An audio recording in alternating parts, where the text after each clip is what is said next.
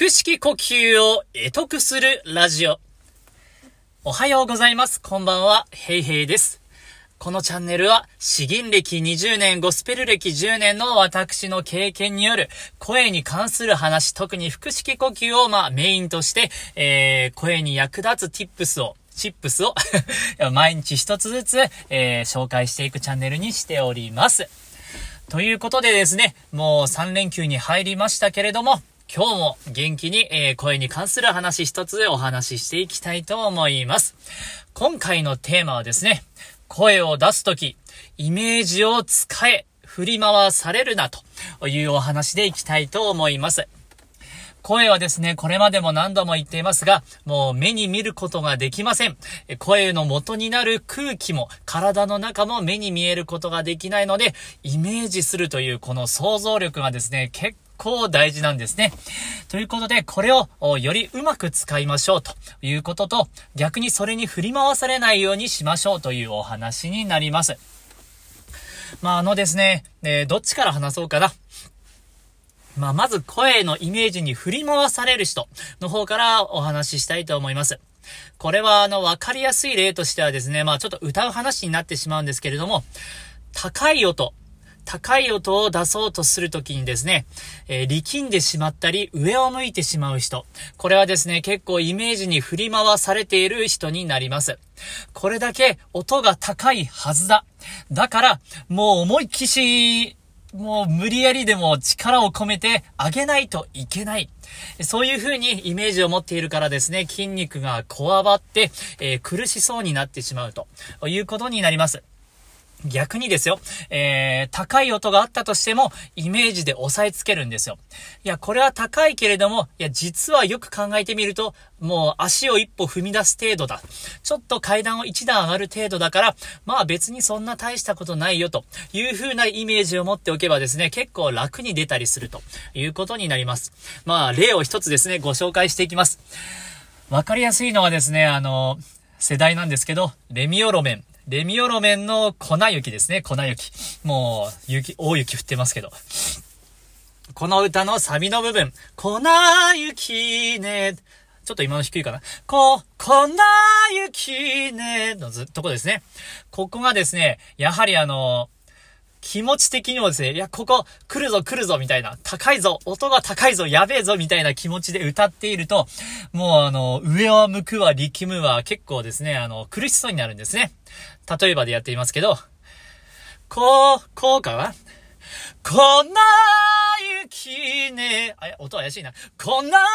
雪ね。心まで白く染めら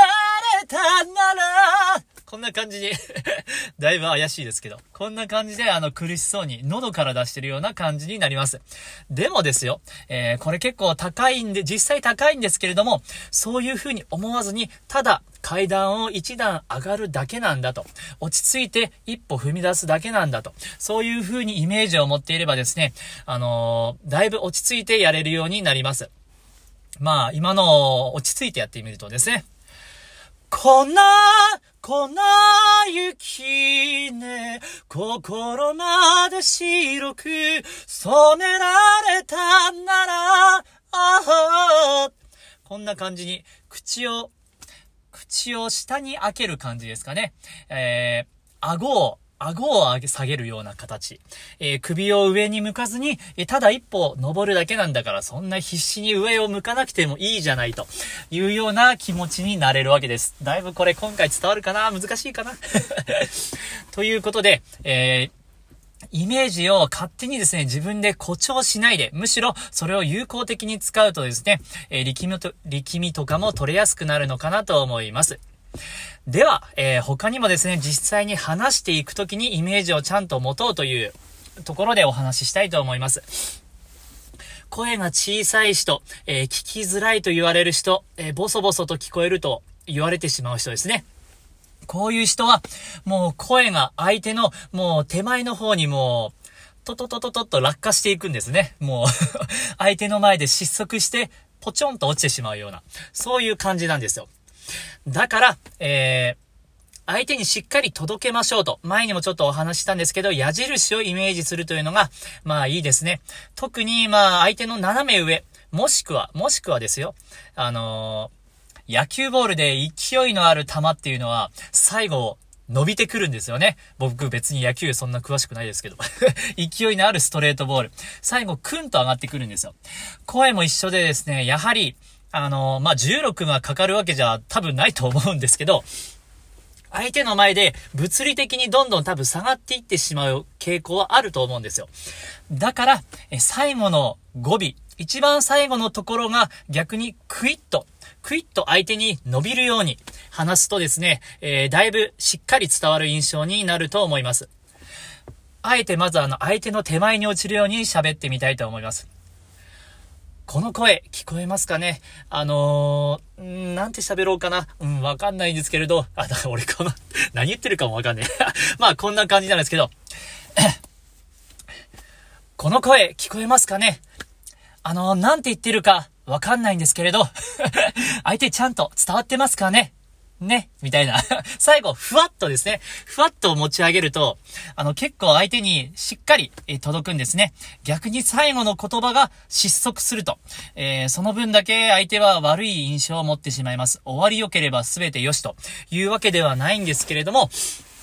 ちゃんと相手に届けよう。失速してしまうぐらいなら、むしろ最後ぴょこんとジャンプするぐらいにしてあげようと。そういう風に伝えるのもだいぶ大事なことです。歌においてもですね、歌においても暗くなりがちなんで、最後、あえて盛り上げるようにすると明るいイメージになるということです。あとはもう一番シンプルですけれども、もう相手にちゃんと伝えたいんであれば、ちゃんとした言葉、ちゃんとしたもう口からですね、ハキハキした言葉がボーンと相手に出てるかどうか、そういう風にですね、もうカメハメハみたいな感じですね。おはようございますっていう風に、えー、ちゃんとイメージを持てているかどうか、そういうことが大事です。わあ、今ちょっと車の中寒くて だいぶ声が、えー かじかんできたんですけれども、こんな感じですよ、こんな感じ。えー、まあ、あの、とにかくですね、今回ちょっとまとめてなくて申し訳ないんですけれども、声を出すときは、イメージを使え、振り回されないと、されるなというお話をしてみました。まあ、あの、僕は矢印が一番わかりやすかったり、階段のイメージとかわかりやすいんですけれども、もういろんな千差万別で自分のイメージしやすいものを勝手に想像しながらやってみればいいと思います。もう見えないものなんでね、え自分の好きなようにイメージしてもらえればそれがきっとあなたの声に役に立つと思います。もうスキルとかの話じゃないんでですね、あのー、楽しく 声を出していきましょう。今回、えー、の内容としては以上です。腹式呼吸を得得するラジオ、へいへいでした。どうもありがとうございました。